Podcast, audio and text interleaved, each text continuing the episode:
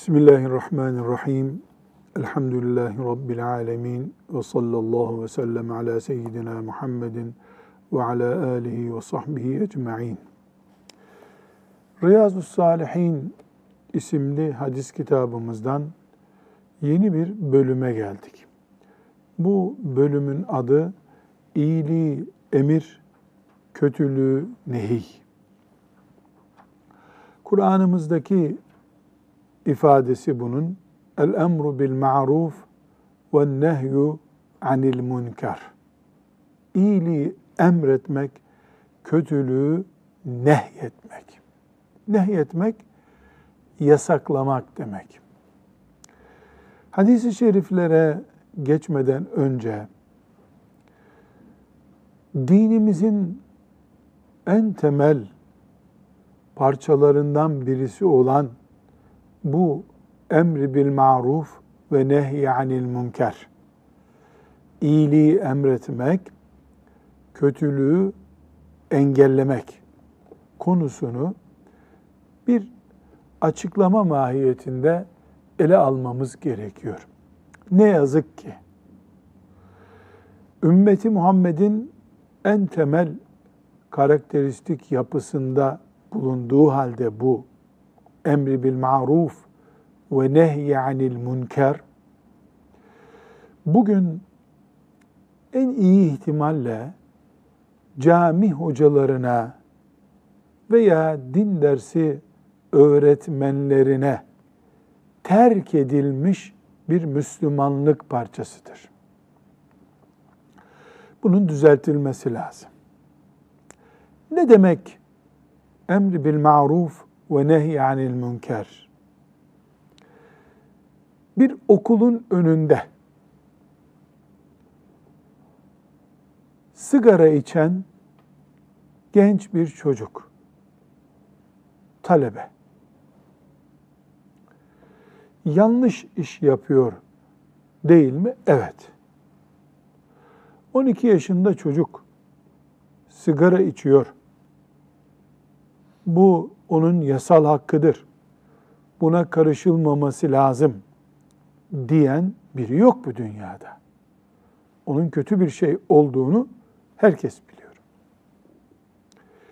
Peki kim ona sigara içme sakıncalı bu yavrum diyecek. Polis dese polisin görevleri arasında böyle bir şey yok annesi babası dese zaten annesinin babasının yanında değil bir okulda o. Kim söyleyecek? Cami imamı mı? Cami imamı camiye gelenlere söylerse söyleyebilir. Peki okuldaki din dersi öğretmeni mi? Okuldaki din dersi öğretmeni de sınıfta ders veriyor gerisine karışmıyor. Bir okulun önünde küçücük taptaze bir çocuk sigara içerken bunu kim engelleyecek? İçme yavrum. Bu senin ciğerlerini çürütür. Kim diyecek? Dinimizin bize gösterdiği din kurallarında bu görev oradan geçen bütün Müslümanlara aittir. Müslümanlık da böyle bir dindir. Koyunları kendi bacağından astırmıyor. Herkes kötülüğe karşı engelleyici bir role sahiptir. Veya bunun başka bir örneği. Camiye namaza giden bir Müslüman Allah'ın en büyük emirlerinden birini yerine getiriyor. Camiye namaza gidiyor. Bu Müslüman camiye giderken yol üzerinde Müslüman olduğunu bildiği halde namaza gelmeyen birisini görüyor onun Müslüman olmasa camiye gitmesi mecburi değil zaten. ama Müslümanım diyor ve camiye gitmiyor. Kim bu Müslümana sen camiye gitmen gerekir diye iyilik emredecek. Namaz bir iyilik. O iyiliği kim emredecek? Müezzin ezanı okuduktan sonra gelip namaza gelmeyenleri sokaktan toplayıp camiye mi götürecek? İmam mı götürecek? Bunu yapsa belki de yasal suç kabul edilir şimdi. Kim ezanı duyduğu halde duymazdan gelenlere bu Allah'ın emridir. Kıyamet günü hesabını sorar. Bu dünya hayatında da huzurunu kaçırırsın. Gel camiye. Kim diyecek? İmamsa, müezzinse bunlar camideki görevini bitiremiyor zaten. Sokaktan nasıl insan toplayacaklar? Yaşlıların görevi mi bu? O mahallede oturan din dersi öğretmeninin görevi mi? Muhtarın görevi mi? Devletin görevi mi? Hayır. Hayır. Bu görev ben Müslümanım deyip Kur'an'a iman eden herkesin görevidir. Allah'ın güzel ve iyi gördüğü şeyleri yaymak, kötü gördüğü şeyleri gücün kadar ertelemek, engellemek bütün Müslümanların görevidir. Kur'an'ımızda birden fazla ayet, bir, iki, üç değil, pek çok ayette Allahu Teala Müslüman olmayı, bu ümmetten olmayı, iyi mümin olmayı, iyilikleri emreden, kötülükleri engelleyen insan olmaya bağlamıştır. Bundan çok rahat bir şekilde, hiç tereddüt etmeden anlıyoruz ki, bir Müslüman, ezan okunduğunda camiye giderken, hangi sevabı kazanıyorsa veya ezan okunduğu halde camiye gitmeyen, namaz kılmayan bir Müslüman hangi günahı kazanıyorsa iyiliği söylemesi gerektiği bir yerde söylemeyen, kötülüğü engellemesi gerektiği bir yerde engellemeyen de aynı durumdadır. Çünkü kitabımız, Kur'an'ımız namaz kılın, camiye gidin ne kadar diyorsa aynı tonajda, aynı ağırlıkta iyilikleri yayın, kötülükleri de engelleyin diyor. Bu ümmetin temel karakterlerinden birisidir bu. Namazı bıraktığımız zaman nasıl Allah'ın çizdiği dairenin dışında kalıyorsak, iyi bir şeyi söylememiz gerektiği halde söylemeyince, kötü bir şeyi engellememiz gerektiği zaman engellemediğimizde, gücümüz nispetinde şüphesiz, aynı konuma düşüyoruz. İyi veya kötü. Çünkü emri bil ma'ruf ve nehyanil münker yani iyi şeyi emredeceksin, kötü şeyi yasaklayacaksın. Allahu Teala'nın emridir. Sıradan bir tavsiye değildir. Müslümanlık müminlik gereklerinden biridir. Peki. Bize çocukken Müslümanlığımızı öğreten hoca efendiler veya dedelerimiz, ninelerimiz mesela 32 farzı öğrettiler. Mesela abdesti öğrettiler. Şimdi yaşı 50 olan, 60 olan Müslümanlar bu sözleri duyduğunda Allah Allah ben hiç yaz tatillerinde camiye gittiğimde Müslüman olmanın şartlarından biri iyiliği emreteceksin, kötülükten alıkoyacaksın diye bir şey duymamıştım. Bunu yeni mi çıkardık biz? Yeni mi uyduruyoruz bunu diye içlerinden bir itiraz etseler Cevabımız çok kolaydır. Kur'an'a ne kadar yeni bir şey sokulabilirse bu da o kadar yenidir. Bu da Mekke'de indi. Bu da Medine'de indi. Resulullah sallallahu aleyhi ve sellemin öğrettiği Müslümanlıktır bu Müslümanlık. Peki neden hoca efendiler, dedelerimiz, ninelerimiz çocuklarına, torunlarına, camiye gelen çocuklara Müslümanlığı öğretirken, bakın çocuklar, Müslümanlık demek herkesin yaşına, başına, toplumdaki konumuna göre iyilikleri yayması, kötülükleri de engellemesidir ha. Bu da Müslümanlık şartlarından biridir diye niye diyemediler? Bunun sosyolojik ve siyasi sebepleri var. Hem sosyolojik hem siyasi sebeplerin oluşturduğu ezilmişlik psikolojik açıdan da bir sebebi var. Nedir o? Ezilmişlik psikolojisi var. Bu topraklarda aman insanlar Allah, peygamber desinler, gusül abdesti alsınlar, dinimiz kökünden gitmesin denen bir dönem geçirildi. Allah var, peygamber var.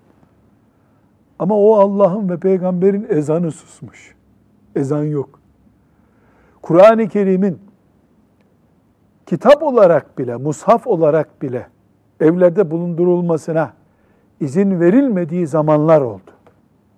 Siyasi bazı haddi aşmışlıklardan dolayı, sosyolojik bazı dönüşümlerden dolayı böyle dönemler oldu. Bu dönemlerin hoca efendileri kendileri kürsülerde ayet okuyamadılar ki insanlara Allah için iyiliği yayın, kötülüğü engelleyin deyiversinler. Bu dönemde Diyanet İşleri Başkanlığı kuruldu. Din hizmetlerinden sen sorumlusun dendi. Yani onların da başlarındaki güç zaten belli. Ne kadar konuşabileceklerine dair yetkileri, etkileri belliydi. Böyle bir ezilmişlik psikolojisi içinde Müslümanların topluca bulunduğu bir dönem yaşandı. Allah o dönemi tekrar yaşamaktan bu ümmeti muhafaza buyursun.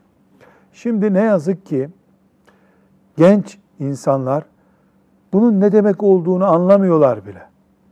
Yakın dönemin ihtilallerini dahi bilmiyorlar. Kaldı ki o dönemi maalesef hakkıyla biz de biliyoruz, takdir ediyoruz diyemiyorum. Yani biz rahat bir dönemde doğduk, büyüdük. Herkes istediğini konuşuyor, Twitter atıyor, Facebook'tan cevap veriyor, medyadan cevap. Herkes istediğini konuşuyor. Bir dönemde doğduk. Dolayısıyla bunu takdir edemiyoruz. Bu nedenle 32 farza daraltıldı dini bilgilerimiz. Yani aman aman aman gusül bilsin çocuklar, taharet bilsinler, kelime-i şehadet söylesinler. Yani namaz diye bir ibaret var bilsinler yeter dendi bir dönem.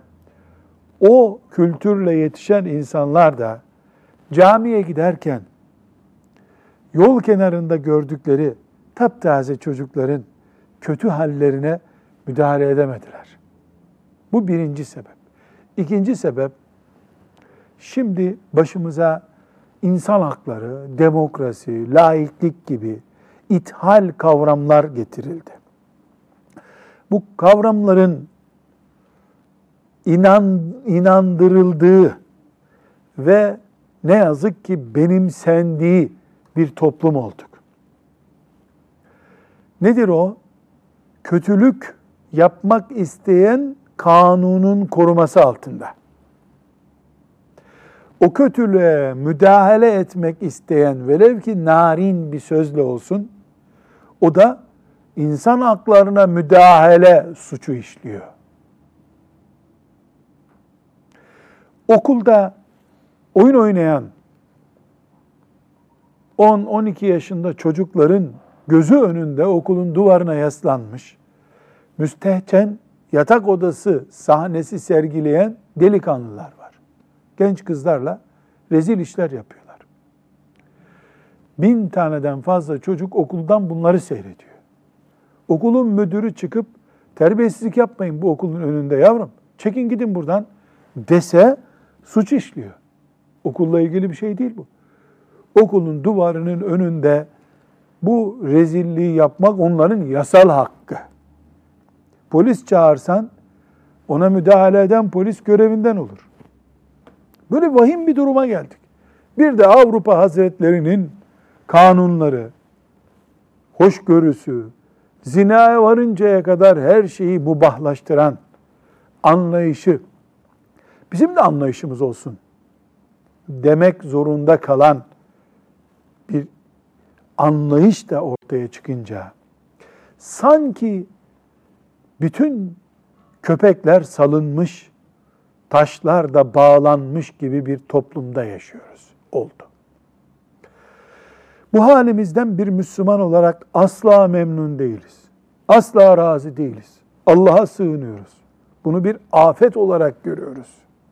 Meselemiz sadece gençlerin sokakta zina yapma meselesi değildir.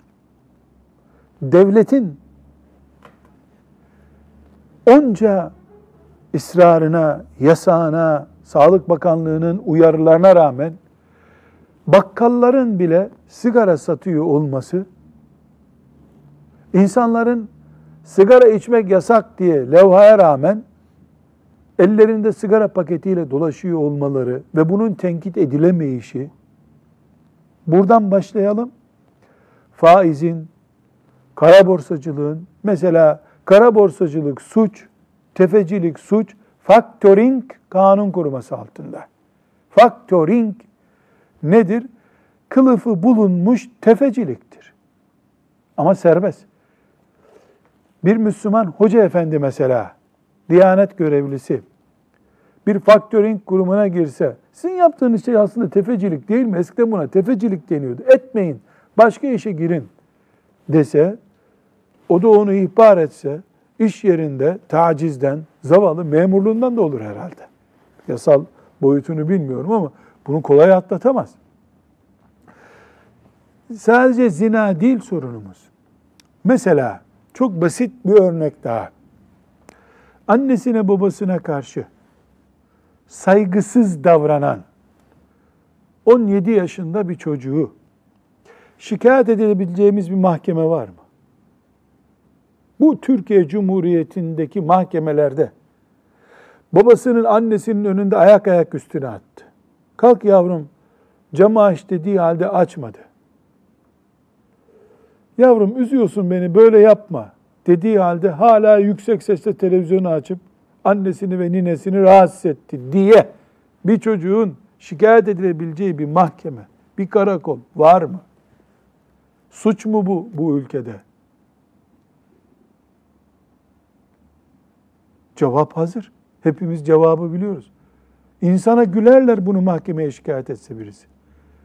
Baba kalbimi kırıyor bu çocuk benim diye mahkemeye şikayet etse oğlunu adam ceza yer herhalde.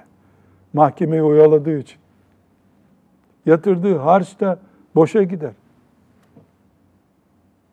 Çünkü herkesin istediği gibi hakkına hukukuna sahip oldu. Kelimesi, kuralı abartıldı. Şımarıklık, ebeveyne karşı terbiyesizlik, laubalilik, hatta onları taciz etmek sanki sanki kanun himaye ediyor gibi oldu. Devlet bütün devletler yani bizim devletimiz değil. Devlet vatandaşlarını dış düşmana karşı birbirlerine karşı ve kendi hatalarına karşı korumak zorundadır. Bunun için devlet vardır zaten. Mesela erkekler kadınları dövmesin diye kanun çıkarılır. Kadınlar erkekleri zehirlemesin diye devlet kural koyar. Ama aile içi huzursuzluklarda kadını erkek, erkeği kadın adil bir şekilde şikayet edebileceği bir merci de yoktur. Bu hak sadece bu son asrın furyasında kadına verilmiştir. hatta kadın dayak yemeden dayak yemem muhtemel olabilir dese bile adil ve adalet simgesi olan devlet erkeğe zulmedebiliyor. Bu olayların tamamında İslam hasreti çektiğimizi bir kere daha anlamış oluyoruz. Çünkü Rabbimiz bize Müslümanlık nimetini gönderdiğinde, Kur'an'ımızı kitabımız olarak önümüze koyduğunda, bizi otokontrol mantığıyla huzur sağlayan, güvenlik sağlayan, afiyet getiren bir ümmet yaptı. Bizim polisten önce, mahkemeden önce mümin çevremiz vardır. Verdiğimiz örneklere dönsek, dönecek olursak, mesela biz annesine babasına saygısızca davranan bir genci mahkemeye veremiyor olabiliriz bu dönemde. Ama bu ümmet emri bil maruf ve nehy anil münker karakteriyle yanlış yapıyorsun yavrum. Annene böyle konuşamazdın sen. 80 yaşında anneyi üzmek hakkın değil senin. Okuldaki arkadaşı, kahveye giderse kahvedeki mümin arkadaşı, sokakta oynarken, futbol oynarken futbol arkadaşı, sen bizim takıma gelme. Sen anneni üzmüş birisin, senin yüzünden bizim takımımız mağlup olur. Der bir ümmettik biz. Sen bizim takımdan olma. Sen baba bedduası almış bir çocuksun. Ümmeti Muhammed, polisin, mahkemenin, zindanların yapmaya muktedir olamadığı şeyi gözlerindeki bakışıyla yapan bir ümmettir. وَلْتَكُمْ مِنْكُمْ اُمَّةٌ يَدْعُونَ اِلَى الْخَيْرِ وَيَأْمُرُونَ بِالْمَعْرُوفِ وَيَنْهَوْنَ عَنِ الْمُنْكَرِ Ayeti bunu gösteriyor. Müminler birbirlerinin kardeşidirler. Onun için birbirlerine iyiliği emrederler. Kötülükten alıkoyarlar. Eğer çocuklarımız emri bil maruf ve nehyanil münkeri abdest gibi 5 yaşından itibaren Allah'ın emri, Peygamber sallallahu aleyhi ve sellemin sünneti diye hakkıyla öğrenmiş olsalardı, sen bizim takımımızda oynayamazsın diyeceklerdi kötü arkadaşlarına. Sen sigara içiyorsun. Bizim takım sigara içenleri kabul etmiyor diyeceklerdi. Neden? Nasıl çocuk eve geldiğinde anne bizim bir çocuk hep küfür etti maçta onunla bir daha oynamayacağız diyor. Çünkü küfür etmeyi hep kötülük biliyor. Küfredenin karşısına dikilmek de bir müminliktir, insanlıktır diye bilseydi çocuk o zaman tavır koyacaktı. Arkadaşlar ya bu küfreden arkadaşı çıkarırız bu takımdan ya da ben oynamam diyecekti. Bunu bir çocuk yaparsa hiçbir işe yaramaz şüphesiz. Ama mesela 200 çocuğun bulunduğu bir mahallede 5 tane küfreden çocuk, annesini ağlatan delikanlı nasıl yer bulacak o mahallede? 180 çocuk onu takıma almıyor. Sen ana bedduası almış bir çocuksun, bizim takımı mağlup edersin diyor. Genç lisanıyla cevap veriyorum buna. Ümmeti Muhammed'in abdesti savunduğu gibi, guslü savunduğu gibi, Allah'ın aynı Kur'an'da emrettiği, aynı Peygamber sallallahu aleyhi ve sellemin sünnetiyle bize tavsiye buyurduğu, şekilini koyduğu, emri bil maruf ve nehy anil münkeri dinimizin bir parçası olarak ve benim de sorumluluğumla ilgili bir alan olarak görmedikçe polis bile, mahkemeler dahi, zindanlar bile bizi huzurumuza geri getiremeyecektir. Çünkü sokaktaki eşkıyayı sadece polis muhatap alacak. Toplum eşkıyalık yapan birisini gözüyle linç edemeyecek hiçbir zaman. Halbuki Allah istiyor ki mesele mahkeme boyutuna gelmeden insanlıksa bu iyilik dediğimiz şey insanlığı bütün insanlar savunsun, ayakta tutsun istiyor Allah. Bir mahallenin ahlakı, prestiji, insanlığı, iyi tavrı, iyiliği polisin ve zabıtanın görevi olmasın sadece. O mahallenin sahibi olsun. Nasıl insanlar çöpünü sokağa atıyor, belediye temizliyor, sokağa atıyor, belediye temizliyor. Bu mantıkla temiz olmuyor sokak. İlla herkesin temizliğine sahip çıkması lazım. Çöpü sokağa atmaması, bidona koyması lazım.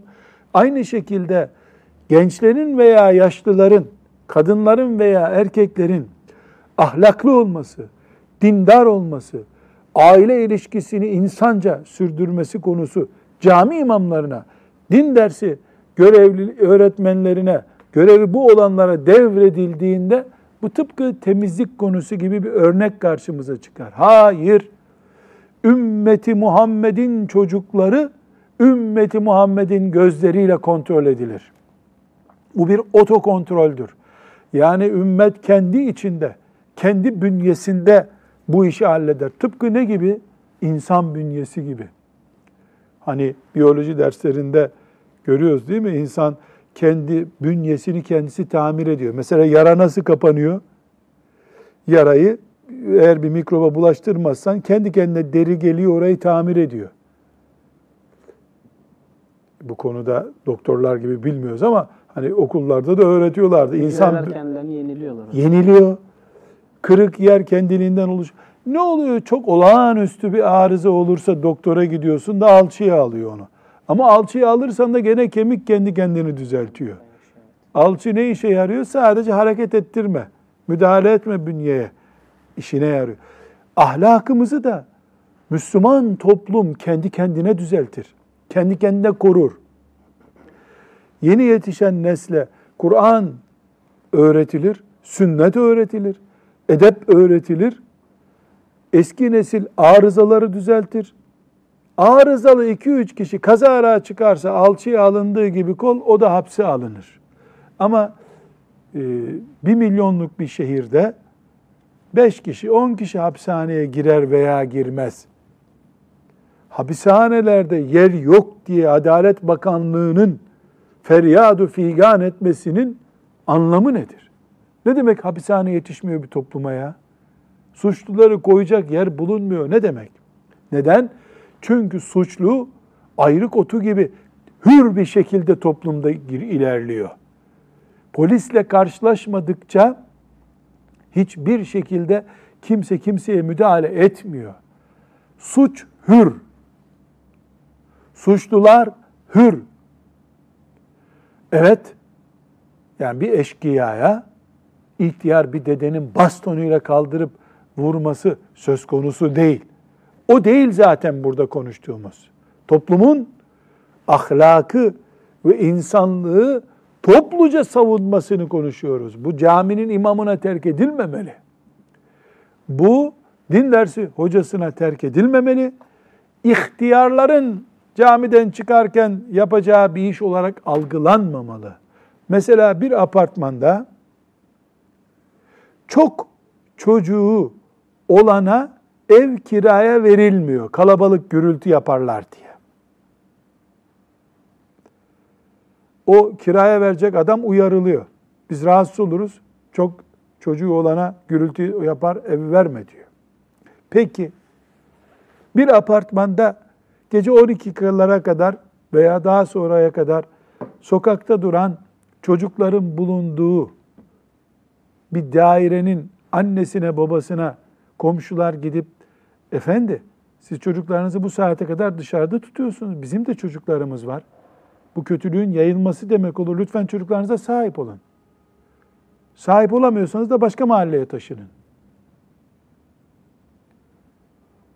Diyebiliyor mu insanlar? Allah çok çocuklu olun diye bize talimat veriyor. Peygamberi çok çocuklu olun diyor. E peygambere uyuyoruz, çok çocuğumuz oluyor. Ev kiralayamıyoruz bu sefer. Suç oluyor bu. E, sokakta gece yarılarına kadar bağırıyor, çağırıyor çocuklar. Niye senin çocuğun bu kadar evden salınıyor diye soramıyorsun. Bunu sormak suç oluyor bu sefer. tam atasözü yerini buluyor. Taşlar bağlanmış, köpekler salınmış. Ümmeti Muhammed böyle bir ümmet değildir. İyilikleri yerine getirmeye, yaymaya, çoğaltmaya çalışır. Kötülüklere herkes takatı kadar engel olur. Peki ben bir ihtiyar insan olarak, bir kadıncağız olarak e nasıl müdahale edeceğim? Elbette müdahale edemezsin. Sen de ne yaparsın? İmam efendiye gider dersin ki, sen imam efendisin. Uyar bu aileleri dersin. Muhtarı gider ikaz edersin. O sen gene vazifeni yapmış olursun böylece. Daha olmadı dilekçe yazarsın, savcılığa verirsin. Gece yarılarına kadar sokaklarda gürültü yapan gençler çocuklarımıza kötü örnek oluyorlar dersin. Hem yasal hakkın mı senin?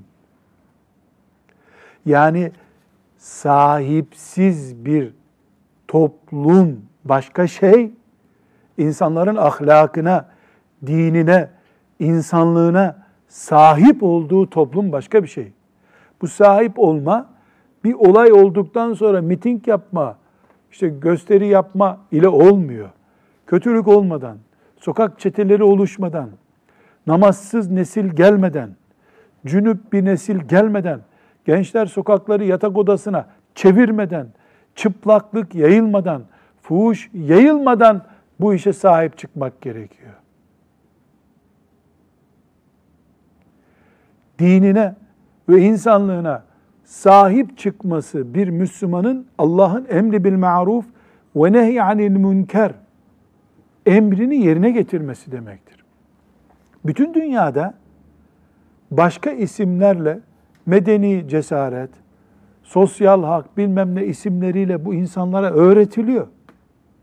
Ama Batı toplumunda dert olmayan şeyler bizde derttir. Kimse Batı toplumunda sen niye kiliseye gelmedin diye bir yargılamaya tabi tutulmuyor. Ama bizde camiye gitmemek eksikliktir.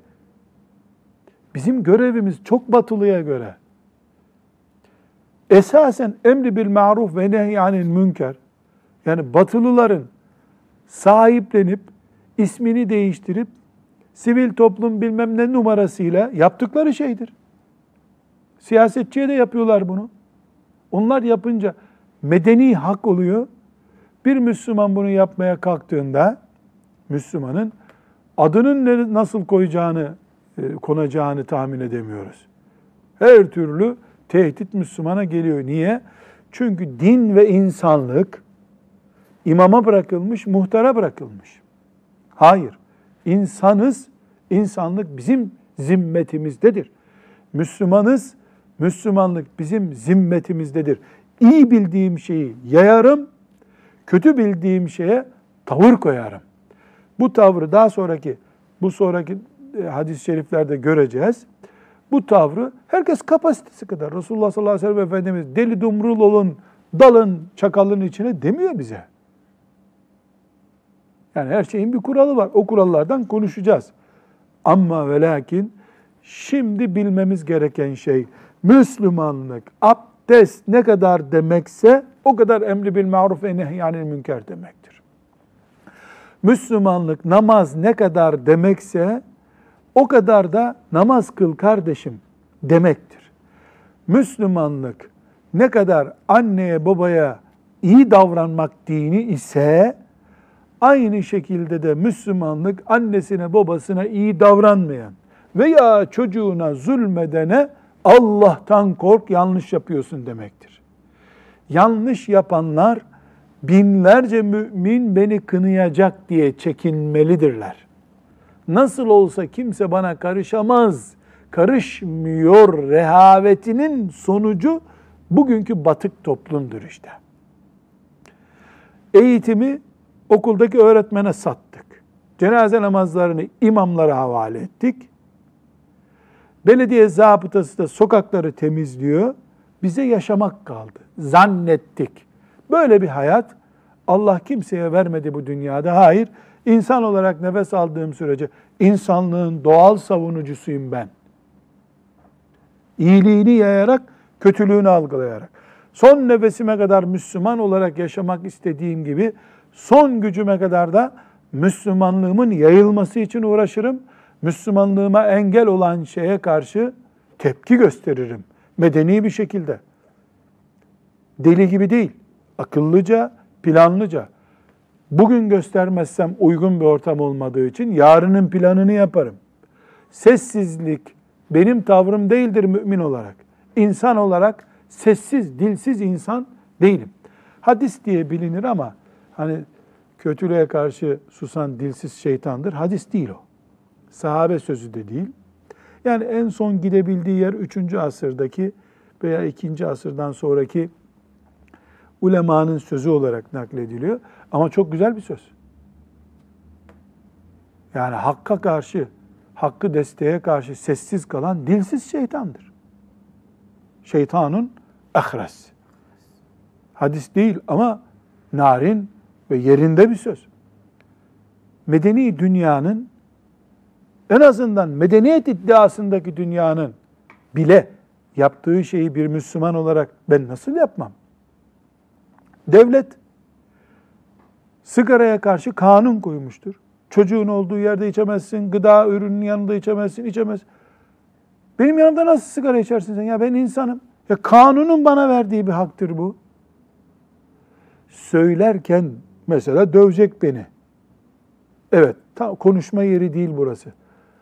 Kalkar o koltuktan başka koltuğa gider otururum. Sigarasından rahatsız olduğum için kalktığımı anlatır.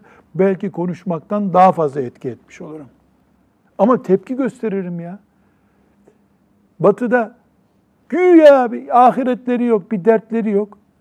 Bir şeyi protesto etmek için gidiyorlar otobanda yatıyorlar mesela. Polis de onları yasal hakkı olduğu için yatmak kaldıramıyor oradan. Öbür gün basında işte filanca şeyi protesto ettiler. Çevre kirliliğini protesto ettiler. Otobanda uyudular. Deyince bundan mutlu oluyorlar.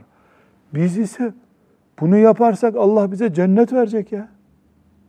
Emri bil ma'ruf ve nehy anil münker namaz gibidir. Oruç gibidir, hac gibidir. Seviyeleri farklı. Ama Müslümanlığın şartlarındandır. Şöyle bir derleyeyim dedim. Emri bil marufu hangi standartlara oturtabiliriz? Bakıyoruz ki bir defa Allah'ın emirlerinden bir emirdir. Nebevi, İbn Atiye gibi büyük alimler bu konuda icma vardır diyorlar. Nedir icma? Emri bil maruf ve nehy anil münker ihtiyari, seçmeli bir emir değildir. Kesin bir emirdir. Evet farz-ı kifayetir. Bu yanlışı kim düzeltirse ümmeti kurtarır. Ama kimse düzeltmezse başına bela olur ümmetin, vebale girer. Bu icma ile sabit yani bütün ümmetin alimlerin icma ile sabit. Allah namazı emrettiği gibi iyiliği yayan, kötülüğü engelleyen Müslüman olmamızı da emretmiştir. Bu sembolik veya keyfi, keyfe göre yapılır bir iş değil. Bu Allah'ın emridir bir. İki, Kur'an-ı Kerim bunu pek çok ayette müminin karakteri olarak anlatıyor. Vel müminune vel müminatu ba'duhum evliyâ'u ba'd ye'murûne bil ma'rufi ve yenhevne anil münkeri. Müminler, kadın müminler, erkek müminler veya erkek müminler, kadın müminler ayetteki sıralamaya göre birbirlerinin kardeşleridirler. Onun için iyiliği emrederler, kötülükten alıkoyarlar. Demek ki mümin maazallah iyiliği emretmese, kötülüğü nehyetmese, yasaklamasa kardeşliği zedelenecek. Kardeşlik zedelenince mümin karakteri bozuluyor. Aynı şekilde münafıkları anlatırken Allah bakıyoruz Kur'an-ı Kerim'de. Aynı surede o münafıklar da kötülüğü yayarlar, iyiliği engellerler. Senin yaymadığın her iyilik yayılmış bir kötülüktür. Dolayısıyla sen namaz kıl demedikçe gel oynayalım namaz kılmayalım diyen şeytana prim vermiş oluyorsun. Münafıklık sinsice içeri sızmış oluyor böylece. Aynı şekilde Allahu Teala bu ümmetin büyüklüğünün sebebi olarak bu ümmet büyük mü? Kuntum hayra ümmetin uhricet linnas. en hayırlı ümmet, en büyük ümmet sizsiniz buyuruyor Allah. Hep övünüyoruz değil mi? Ümmeti Muhammed diyoruz. Sonra ayet ne buyuruyor? Ayet ne buyuruyor? Çünkü siz iyiliği emreder, kötülükten alıkoyarsınız. Onun için büyük ümmetsiniz. Allah Ömer bin Hattab'dan razı olsun. Bu ayeti okuyunca demiş ki hey Müslümanlar kim bu ümmetten olmak istiyorsa Allah'ın koyduğu şartı yerine getirsin demiş. Ayet ne şart koşuyor? İyiliği emreden, kötülüğü alıkoyan, onun için iyi ümmetsiniz siz buyuruyor. Ömer bin Hattab radıyallahu anh ki Salih Hafız işte sahabe farkı bu, Ömer farkı bu. Ömer Müslümanlığı bu işte. Ne anlamış bu ayetten? Bu ümmet büyük ümmet. Ben de büyük ümmetin parçasıyım. O zaman şartı yerine getireceksin. Lafla ümmeti Muhammed'den olunulmuyor. Otokontrolü yerine getireceksin. Yani sen varken etki alanında Allah'a isyan edilmeyecek. Sen varken etki alanında senin, güç alanında şüphesiz. Ailenle sınırlı olur gücün, eşinle sınırlı olur, okulla sınırlı olur, devlet çapında olur, mahalle çapında olur neyse. Etki alanında ve yetki alanında Allah'a isyan edilmeyecek, iyilikler prim kaybetmeyecek. Ömer böyle anlamış. Kurtubi'de, Estağfurullah Taberi'de böyle bir nakil yapıyor Ömer'den. Ee, kim bu ümmetten olmak istiyorsa Allah'ın şartını yerine getirsin. Nedir Allah'ın şartı? Kuntum hayru ümmetin uhicetin nas te'murune bil ma'rufi ve tenhevne anil münker. Peki aynı şekilde yine Maide suresinden görüyoruz ki Allahu Teala emri bil ma'ruf ve nehy anil münker yapmayanları Yahudi gibi lanetli görüyor. Müslümanım, ümmeti Muhammed'denim diyorsun ama Allahu Teala seni lanetli görüyor. Çünkü Yahudilerin lanetlenme sebebi emri bil maruf, ne yani münker yapmaları imiş suçlarından biri. Allahu Teala'nın bakıyoruz mümin kullarına yardım etmesinin şartlarından biri de emri bil marufmuş. Emri bil maruf yapan kullarına yardım ediyor Allah. Yani iyilik destekçisi, kötülük engelleyicisi mümin olmak zorundayız. Sonra bir hadisi şeriften etkilenerek şu cümleyi kurabiliriz. Resulullah sallallahu aleyhi ve sellem Efendimiz elinle iyiliği destekle, kötülüğü engelle buyuruyor. Yapamadım dersen dilinle yap diyor. Konuş konuş. Olmaz böyle de. Namaz de. Bu çöp buraya atılmaz de. Anne üzülmez de. Haram yenmez. Faiz yasaktır. Zehirdir de diyor. Bunu da yapamadın. Beceremedin. Şartlar uygun değil. İhtilal yılları neyse. İçin çatlasın buyuruyor sallallahu aleyhi ve sellem. İçin çatlasın. Razı değilim ya Rabbi buna dediğini melekler görsün. Bunu da yapamıyorsan iman diye bir şey yok sende buyuruyor. İman diye bir şey yok. Refleksiz mümin, iyiliği yayma heyecanı olmayan mümin, insanlığa hizmet etme sevdası olmayan müminin kalbinde zerre miktarı hardel tanesi kadar diyor hadis-i şerif. Hardel nedir? Susam. Susam kadar bile imanın yok senin. Susam kadar dahi, o hacim kadar dahi imanın yok demektir buyuruyor. Neyi gördük? El emr bil ma'ruf ve nehy anil münker. İyiliği emretmek, kötülüğü alıkoymak bu ümmetin Kabe'si gibi. Bu ümmetin haccı gibi. Bu ümmetin zekatı gibi mukaddesatındandır. Adam Allah rahmet eylesin namaz kılardı, oruç tutardı dedikleri gibi Allah rahmet eylesin iyiliği yayar, kötülüğe sessiz kalmazdı. Denir özelliklerindendir. Müslümanların özelliğidir bu. Ümmeti Muhammed'in yapısıdır bu. Ümmeti Muhammed'in karakollardaki polis gücünden önce birbirlerine protesto eden, refleks gösteren gözleri vardır. Sokağa çıkarttırmazlar o insanı ayıplarlar. Anne ağlatan insansın, sen bizim takımımızda oynayamazsın der gençler. Bu sağlandığı zaman da Allah'ın rızası gelmiş olur. Ve sallallahu ve sellem ala seyyidina Muhammed ve ala alihi ve sahbihi ecma'in. Velhamdülillahi Rabbil alemin.